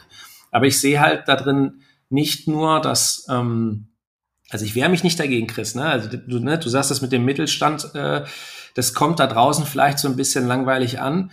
Ähm, verstehe ich, ist es aber eben auch nicht. Ne? Wenn du dich mit denen messen darfst, die, ähm, ich sage jetzt mal aus deutscher Brille, die Bayern München äh, Nationalmannschaft gemacht haben und machen maßgeblich, da kriegst du geilen Input. Wenn du mit den Formel 1 Jungs äh, ähm, von der von Mercedes sprichst oder die machen das Golfturnier in Augusta, das, da kommen schon geile Sachen bei dir an. Das habt ihr ja auch gesehen, als wir jetzt dieses Fashion-Thema gemacht haben. Sowas hätten wir niemals so umsetzen können, wie Mercedes das gemacht hat, wie die das inszeniert haben. Äh, uns werden da einfach Tür und Tor geöffnet in eine Welt, die wir vorher für uns nicht hätten so einfach erschließen können. Und wir hatten immer den Durst danach, da ein Teil dessen sein zu dürfen. Und jetzt sind wir das mittlerweile. Ich möchte an dieser Stelle einfach nur noch mal ganz kurz sagen, um es loszuwerden, dass das ja auch nie negativ gemeint ist. Ne? Wenn wir ja, sagen, so der Mittelstandsweg, das ist halt einfach, ja. und ich glaube, das ist was Gutes und das, das zieht jetzt so ein bisschen das zusammen, was du gerade gesagt hast. Das ist ja auch eine Positionierung. Ich glaube, ja, wir reden ganz genau. oft über Marke und Positionierungen und du hast ja ganz viele Teams, die einfach für gar nichts stehen. Ne? Und du hast auch ja. welche erwähnt und natürlich ne, schroten die da irgendwie durch echt viele Investments. Kann auch jeder machen, wie er es möchte. Also ich habe da genau. jetzt auch gar keinen gar keine Präferenz. Wir müssen ja gucken, wie sich der Markt entwickelt. Ich glaube aber, dass ihr mit SK einfach so krass auffallt, weil ihr es einfach so ganz anders macht. Das kann jetzt auch ja. dann gut oder schlecht sein. Das hat auch eine Wette. Wir wissen alle noch nicht, wo der Markt landet, aber mir ist einfach nur noch mal ganz kurz wichtig, ne, zu sagen, nie böse gemeint, fällt halt einfach nur auf. Und wie du es auch gesagt hast, ne, ich glaube, das ist eine ganz klare Positionierung, zu sagen, hey, wir wollen das irgendwie solide wir machen das so. Ich glaube, Dennis hat das jetzt gerade so salopp einmal reingeworfen, aber diese Beteiligungsgesellschaft bei euch, die ist ja aufgeteilt jetzt, glaube ich, ähm, also was heißt glaube ich, weiß ich, zwischen, äh, zwischen, äh, da, also Mercedes-Benz, ihr habt Köln mit drin, ihr habt die Telekom mit drin und ihr habt jetzt 22, habt ihr Rewe mit reingenommen. Genau.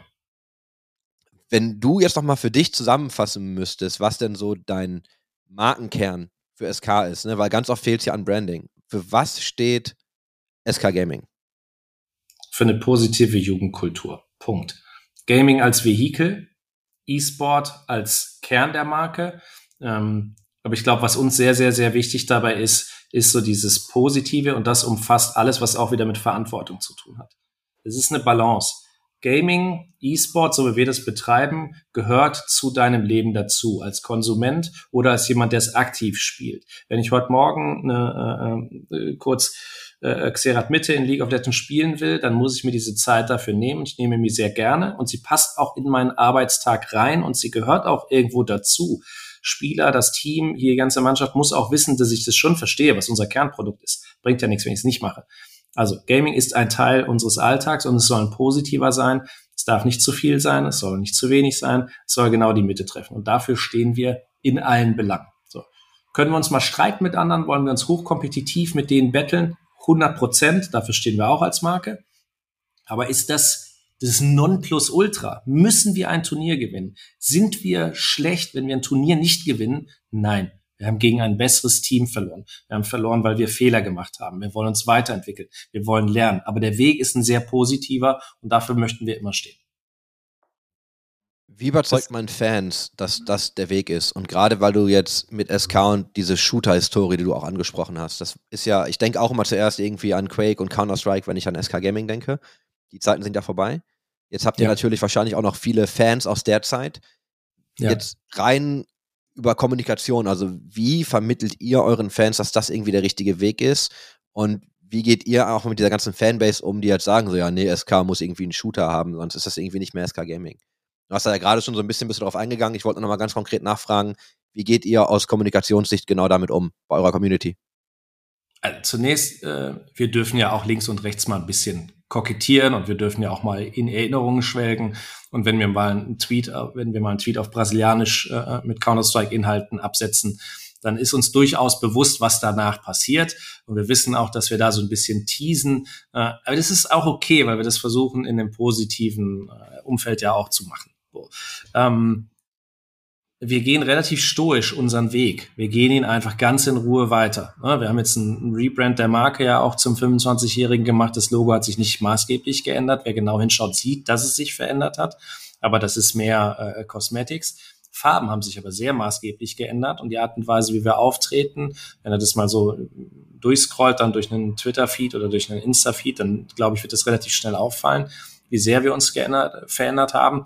Und jetzt auch beim, beim Jersey, was wir dieses Jahr tragen, sieht man das hier natürlich mit Abstand am meisten, ne? weil wir sind wirklich kleiner bunter Kanarienvogel da geworden. So, wie erklärst du das der Community? Naja, indem du es auch immer wieder nach außen trägst. Wir sind ja auch Wege gegangen, ähm, komplementär zu dem Thema Shooter ist erstmal, und das erstmal ist wichtig, das muss man auch unterschreiben.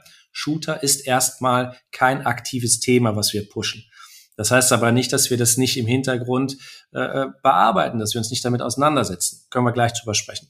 Wir haben aber auch den ganzen Bereich Mobile für uns entschlüsselt. Wir haben mit äh, Clash Royale und Brawl Stars einfach saustarke Mobile-Sektionen dazu gewonnen und auch eine sehr schöne Zielgruppe dazu gewonnen, mit der wir vorher nicht interagiert haben. Das heißt, wir versuchen für SK auch Felder zu besetzen, bei denen wir merken, die sind total sinnvoll, die passen zum Markenkern und es muss nicht ein Valorant sein, es muss nicht ein Counter-Strike sein. Wir können auch was anderes im Moment dagegen setzen, weil Gaming eben so groß ist. Das heißt ja nicht, dass der Brand nicht die Sehnsucht danach hat, wieder äh, einen Shooter zu machen.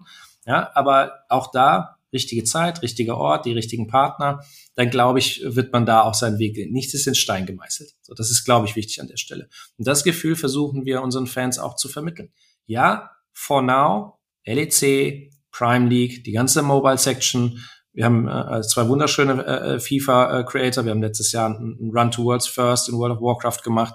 Ähm, von uns ist viel im Bereich E-Sport und Gaming zu erwarten. Wir wachsen auf allen Kanälen, das ist uns auch wichtig. Wir haben Rocket League mit dazu genommen und wir gucken uns immer wieder und immer weiter um und schauen, was passt dran. Also Gaming ist halt nicht auf auf, auf Shooter so eingeengt. Ne? Auch wenn wir das jetzt so stark diskutieren, das liegt eben an der Historie und es liegt an dem Schritt raus, den wir gemacht haben. Das verstehe ich, dass wir uns der Diskussion stellen müssen, aber es ist ja auch nicht das Einzige.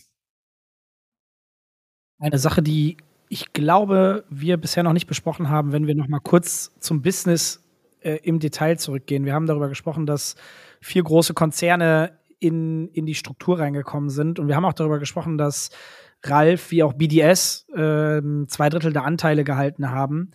Ähm, wo ich jetzt aber tatsächlich selbst noch gar nicht nachvollziehbar für mich äh, persönlich weiß, wie sieht das mit diesem letzten Drittel aus? Wenn ich das richtig verstehe, sind 100 Prozent aber aufgeteilt auf Köln, Mercedes, Telekom und Rewe. Wann gab es denn da den Punkt des letzten Drittels? Habe ich das irgendwo in der Reise, also nee, das kriege ich gerade noch nicht zusammen. Kannst du mich da mal Ja. abholen? Ja, kann ich dich zu abholen. Das ist aber auch gar nicht so, äh, so schwer. Ähm, das Problem bei äh, SK war von Anfang an, dass wir als GBR firmiert haben. Wir sind als Personengesellschaft aufgetreten. Oh, was ein Fehler. Das ist aber in der Zeit, in der es kein, ja, ja, ja, ja, ja. Ja, ja, ja, ja, ihr lacht. Es gab keine UG und es gab auch noch keine Erleichterung äh, GmbH-Gesetz, dass du äh, mit der Hälfte des Kapitals antreten konntest. Entweder du warst eine GmbH und hast 50.000 Mark gehabt oder das war's. Punkt. Also du konntest halt nur Personengesellschaft oder Kapitalgesellschaft fahren. Und äh, damals war äh, Anfang der 2000er, das war zu viel Kohle. Das ging nicht. Punkt. So einfach ist das. So. Darunter äh, hat das Konstrukt gelitten. So. Als wir ähm, verkauft haben, Ralf und Andreas, da waren wir eine, äh, ähm, eine OHG, eine offene Handelsgesellschaft, also immer noch eine Personengesellschaft mit drei Personen, die hinter der Company standen. Jeder hält ein Drittel. So, und dann wurde, wurde geschaut, okay, wie kann denn eine Kapitalgesellschaft wie eine Holding aus Russland sich an dieser Company beteiligen? Also Anteile an einer Personengesellschaft können die per Statuten nicht halten. Ganz einfach. Also das schieben die sich selbst einen Riegel vor. Also wurde eine äh, GmbH, äh, eine sogenannte Vorrats GmbH, die wurde im Prinzip einfach nur gekauft, die dann die Anteile hält und die Holding hält diese GmbH zu 100 Prozent. Das heißt, zu dem Zeitpunkt, zu dem äh, die IS Force eintritt in das Unternehmen, wird aufgesplittet dann in die GmbH und Co. KG, in der ich nach wie vor meine Anteile halte, aber eben unten auf der, äh, auf der unteren Gesellschaftsebene und dann gibt es den Doppelstock, darüber sitzt diese Beteiligungs GmbH und in der Beteiligungs GmbH von mir und als Privatperson dann auch abgeschirmt quasi, da können Brands und Kapitalgesellschaften äh, drin Platz nehmen. Und deswegen ist es so, dass die ähm, kannst du ja so ein bisschen, ne, also grob gesagt, 80 Prozent an der an SK gehören der Beteiligungs GmbH und die anderen 20 Prozent durch Verwässerung und sonstiges, also Pi mal Daumen, ne, die liegen dann nach wie vor in meiner Hand. Und das ist Das einfach nur sich ja- historisch steuertechnisch bedingt. Nee, das kann man sich auch mittlerweile dann, das kann man, glaube ich, ganz gut nachvollziehen ähm, am Handelsregister. Ne? Also du kriegst ja da auch die Auszüge zu der ähm, Beteiligungsgesellschaft, du siehst ja dann auch, dass es noch die KKG gibt und so, also da gibt es dann noch Genau. mal, das kann man ja so ein bisschen nachvollziehen.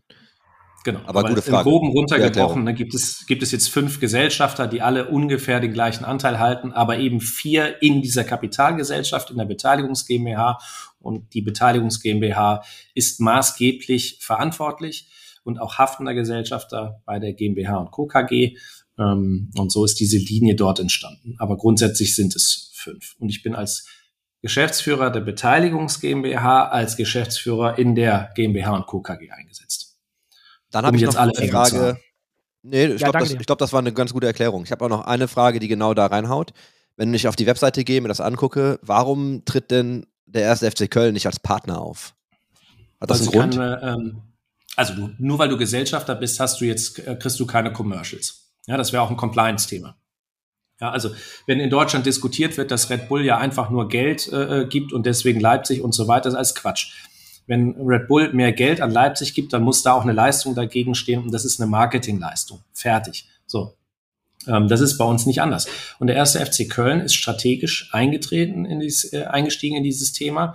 Das war auch überraschend, gebe ich auch zu. Und das ist auch wirklich Alex Werle, dem wir das zu verdanken haben, der ja mittlerweile beim VfB Stuttgart dann auch ist. Ähm, hat die Kölner ja leider verlassen. Ähm,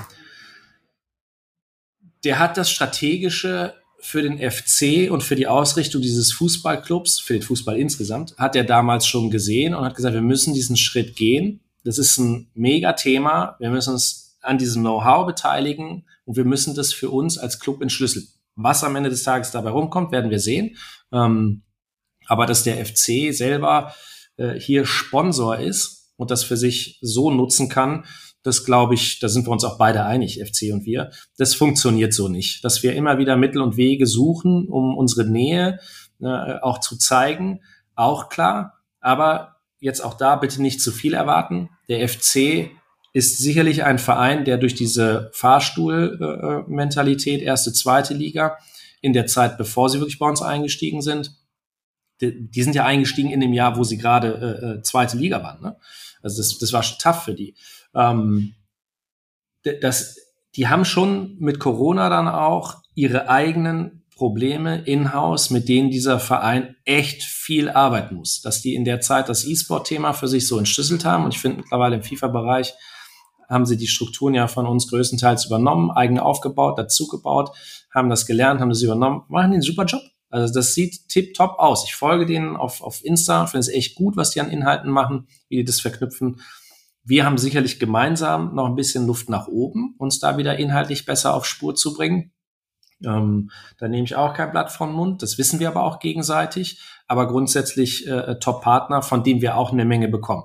Und jetzt, um den Kreis da auch zu schließen, es ist natürlich so, dass wir, äh, dass ein Rewe bei uns eingestiegen ist, weil der äh, äh Rewe CEO, der Lionel Suk, wir kannten uns aus dem gemeinsamen Ausschuss beim FC, als wir das Thema damals vorgestellt haben. Wir haben uns ab dem Moment auch echt gut verstanden ähm, Lionel und ich.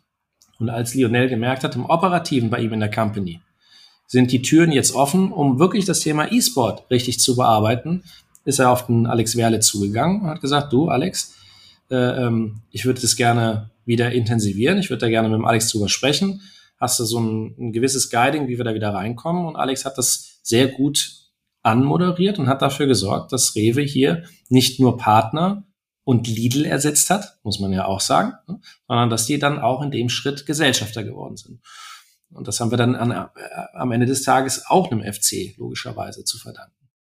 Nicht zu 100 Prozent, aber da ist schon auch viel äh, äh, ähm, Vertrauensarbeit geleistet worden.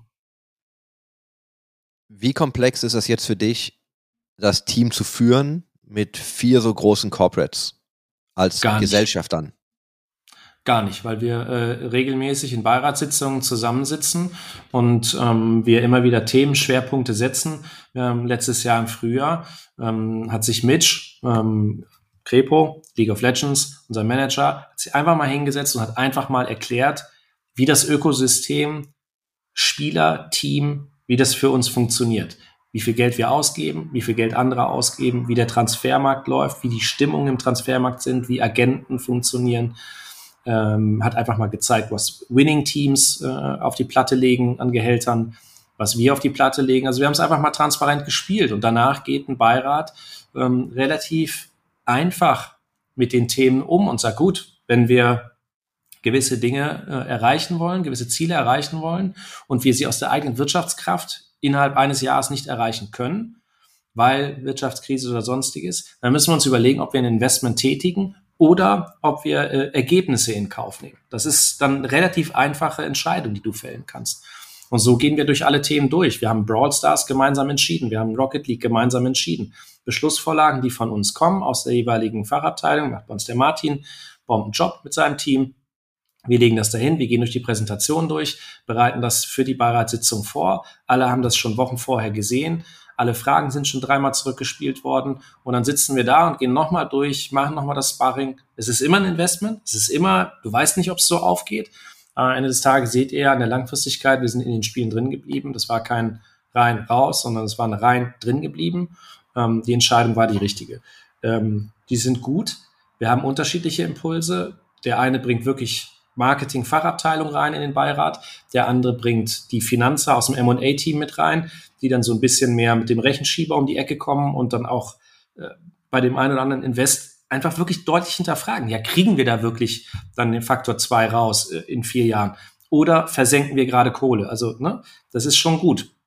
Und ich hätte mir das ehrlich gesagt, also so viel Know-how kannst du ja gar nicht in der Company selber versuchen äh, anzusiedeln, wenn du nicht Millionen in der Hinterhand hast. Also andere können da sicherlich super Leute auch einstellen, klar. Aber hier in dem Fall, ich finde es so entspannter.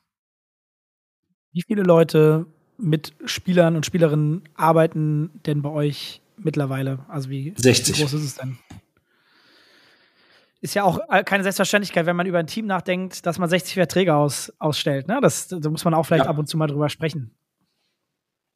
Ja, also, ja. Ne, und der Großteil, also das sind alles Arbeitnehmer-Arbeitgeber-Verhältnisse. Wenn du in den LEC-Bereich guckst, wenn du in den Prime League-Bereich guckst, das heißt, auch da, ähm, Sozialversicherungsabgaben, ich glaube, wir zahlen da nicht wenig von, aus E-Sport-Team-Sicht. Und dieses Geld erwirtschaften wir. Wir sorgen dafür, dass es sozialversicherungspflichtige Arbeitsplätze hier gibt, vom Social Media Manager bis hin zum Midlaner in der LEC ist da alles mit abgedeckt. Buchhaltung, Legal, wirklich alles, was man sich vorstellen kann. Es ist ein ordentliches, gesundes Unternehmen entstanden über die Jahre aus der Idee, äh, wir sitzen sattelfest da drin und wir sind anders als andere. Wir, links und rechts wird berichtet, Layoff hier, Layoff da, 100 Thieves, weiß ich nicht, 20 Leute weg, äh, äh, Liquid munkelt man, müssen auch Leute entlassen. Wir stellen neu ein. Auch das, ne, wenn wir zurückkommen zum Thema der neue Weg. Durch die Bank weg gab es bei uns von 2022 auf 2023 Gehaltserhöhungen und es gibt neue Planstellen, die wir erwirtschaftet haben. Wir sind echt gut durch die Krise gekommen. Also das, ne, ich sage das ja auch ganz, ganz offen und ganz ehrlich, das Team hier macht jeden Tag einen Bombenjob. Wird das über Social Media immer so wahrgenommen? Nee.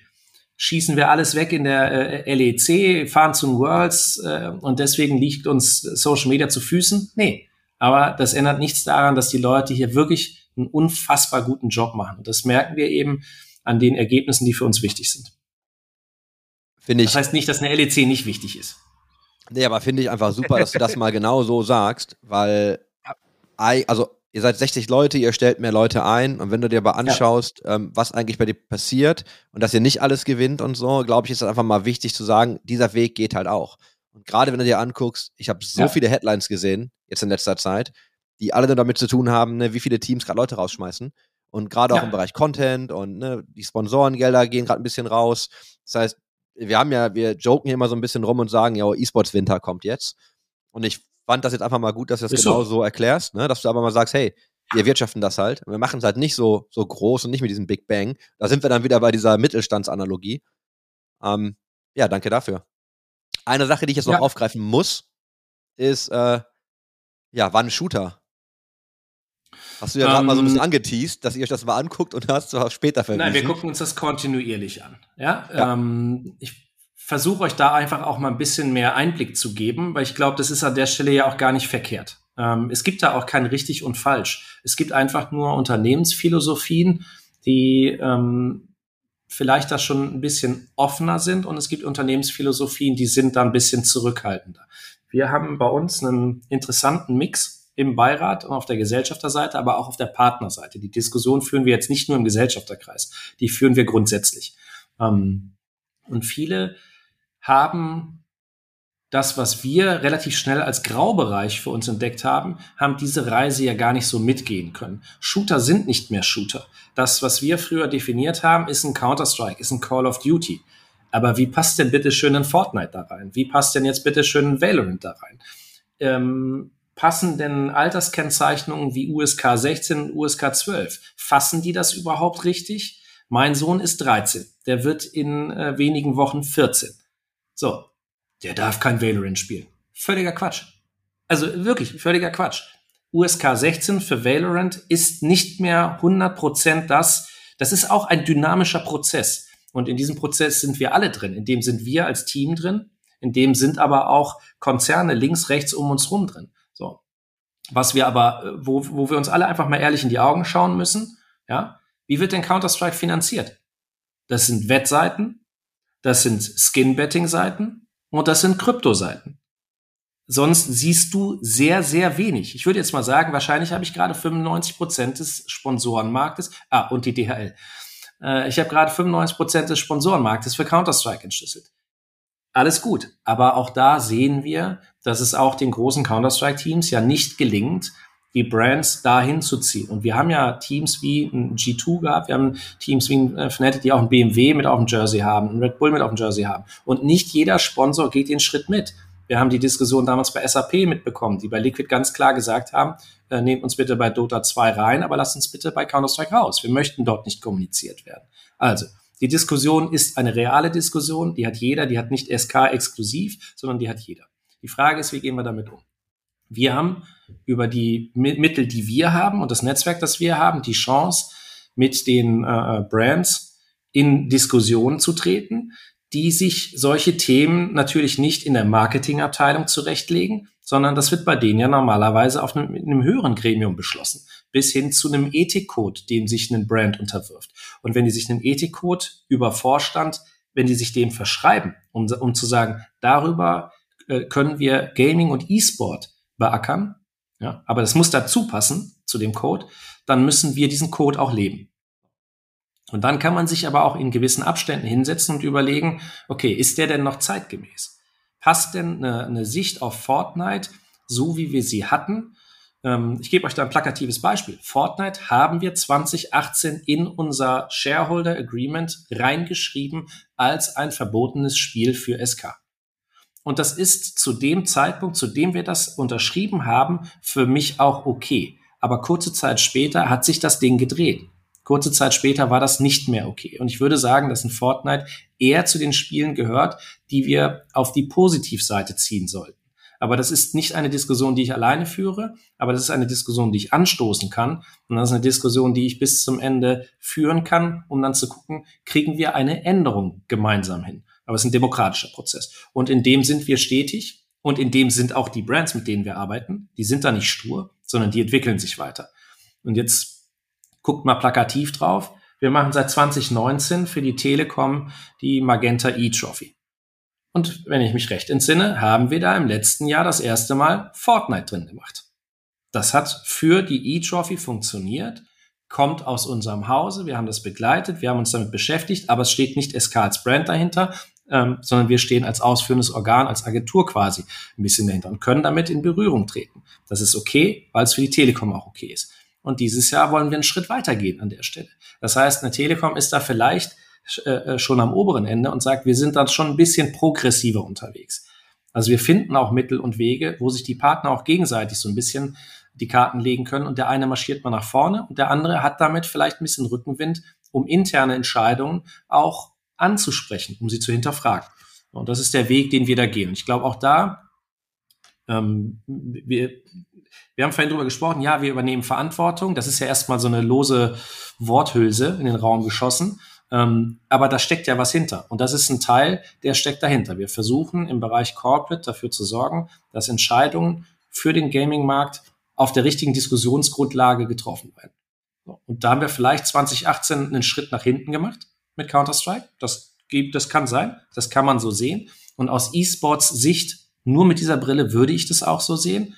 Aber es gibt eben andere Perspektiven, aus denen heraus das vielleicht der richtige und wichtigste Schritt war, um dann später irgendwann mal zwei Schritte nach vorne zu kommen.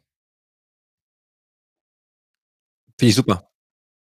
Also tatsächlich, tatsächlich, ähm, tatsächlich habe ich tatsächlich gesagt, ganz bewusst. Hm. Ähm, Finde ich super. Also gute Erklärung. Also ich mag einfach einfach mal diese Einblicke zu bekommen, warum du die Dinge eigentlich so machst und wie du darüber denkst. Und ich finde extrem interessant, diesen, hey, wir wachsen irgendwie auf und wir passen uns mal diesen Brands an. Weil du hast ja zu oft dieses, hey, wie du genau wie du es genannt hast, äh, wir sind E-Sports, ihr checkt das nicht, gebt uns mal die Kohle, dann versteht ihr das irgendwann, sondern eigentlich mal genau den anderen Weg zu gehen. Es gibt natürlich auch immer Brands, zu denen nicht so jede Marke passt, solange man seine Marke durchdefiniert hat. Ähm, ja, ich habe auch tatsächlich jetzt an der Stelle eigentlich gar nichts mehr. Ich habe auch einfach laufen lassen und habe nicht irgendwie nach einer Stunde wiederum gemeckert. Habe ich mir abgewöhnt, vor ein paar Folgen. Sehr gut, sehr ich gut. Ich finde es gut. Ich fand es super insightful. Ich freue mich eigentlich, ähm, dass du dir die Zeit genommen hast, uns da auch mal so durchzuführen. Ich würde jetzt Dennis nochmal anschauen, ob er noch irgendwie was hat, aber tatsächlich bin ich damit eigentlich am Ende. Ich möchte mich einfach nur bedanken aus, aus, aus Podcast-Sicht äh, für alle, auch unsere Zuhörer und Zuhörerinnen. Ich glaube, da haben wir heute sehr, sehr viel Insight bekommen. Ähm, vielen Dank, Alex, dafür. Persönlich bedanke ich mich sowieso immer. Ich sage immer, ich hatte äh, die tollste Zeit, was, was mein Team-Dasein angeht bei SK und habe äh, da auch sehr, sehr viel gelernt. Und äh, es hat unfassbar viel Spaß gemacht und emotional bin ich da immer noch gebunden. Ähm, deswegen freut es mich immer wieder, wenn wir uns mal sehen und hören und, und sprechen dürfen, auch vor allem über SK-Zeiten äh, oder auch ESL-Zeiten. Äh, das geht einher. Und ja, hat mich sehr gefreut und äh, wünsche euch beiden natürlich jetzt auch noch äh, einen angenehmen Start in die Woche. Die letzten Worte gebe ich aber ganz gerne an Alex ab. Genau. Falls du noch was zu sagen hast, äh, sehr, sehr gerne. Ja, ich gebe das erstmal zurück. Ne? Also du bist ja nie, du bist nie allein. Ich bin hier, ich habe hier ein Team um mich rum, aber es gibt eben auch Menschen, die, ob sie mit uns jemals zusammengearbeitet haben oder nicht, oder auf der anderen Seite gearbeitet haben, bei einem anderen Team oder bei einer anderen Liga oder ihr eigenes Ding gebaut haben. Ähm, und ihr gehört ja nun wirklich maßgeblich dazu ähm, zu diesen anderen Menschen, denen man immer wieder gerne ins Gesicht schaut. Ähm, ob das dann beim Experian hier war, wo wir das letzte Mal wirklich in Tiefe gesprochen haben oder jetzt hier heute. Ich merke halt immer wieder, wie gut es auch tut, in diese Gespräche einzutauchen und auch gechallenged zu werden, vielleicht auch challengen zu dürfen und so einen offenen Dialog zu führen. Und also ohne euch ohne die vielen da draußen ist es halt alles nicht möglich. Das ist, äh, das finde ich immer so, es geht immer unter, wie viele Leute sich wirklich äh, an diesem Thema beteiligen und einen saugeilen Job machen. Und bei euch dieses Gespräch, das ist ja am Ende des Tages genauso wie wir als Brand sein wollen. Durchweg positiv, aber gerne kritisch hinterfragen und gemeinsam etwas erarbeiten. Das, äh, also mir hat es auch wahnsinnig viel Spaß gemacht, aber jetzt brauche ich wieder Kaffee. In dem Sinne, und das mit, Duisburg, das, das, das mit Duisburg, das ist gar nicht so schlimm. Das ist, es ist alles okay. Außer am Hauptbahnhof. So. Hey, hey, hey, der Hauptbahnhof wird gerade renoviert und das wird ja, ein richtig komm. schöner Bahnhof. Können wir das mal festhalten, 20, bitte? 2060, 2060. Ihr Lieben, hat mich sehr gefreut. Ich wünsche euch jetzt eine an. Äh, merkst du, Dennis, merkst du, Dennis muss weg. Ja, ja. Jetzt hat er es eilig. Ja, ja, ja. ja, ja ich, wünsche euch, ich wünsche euch was. Vielen, vielen Dank. Dank euch beiden. Und äh, das war Folge 49 für euch heute im Spielekeller. Bis bald. Tschüss. Ciao, ciao. Tschüss.